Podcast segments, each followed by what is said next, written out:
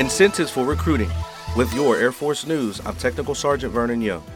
Airmen and Guardians can now get medals and promotions through recruiting referrals under two new programs. Stripes for Referrals and Stellar Talent Acquisition Recruiting Referral, or STARS, aim to incentivize members to inspire the next generation to serve in the Air Force and Space Force.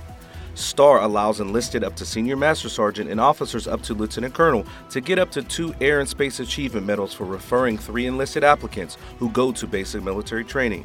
Any enlisted member or officer up to colonel can get the Air and Space Commendation Medal for referring five enlisted applicants who depart for basic training.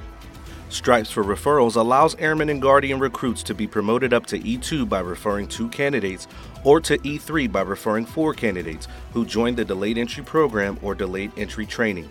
That's today's Air Force News.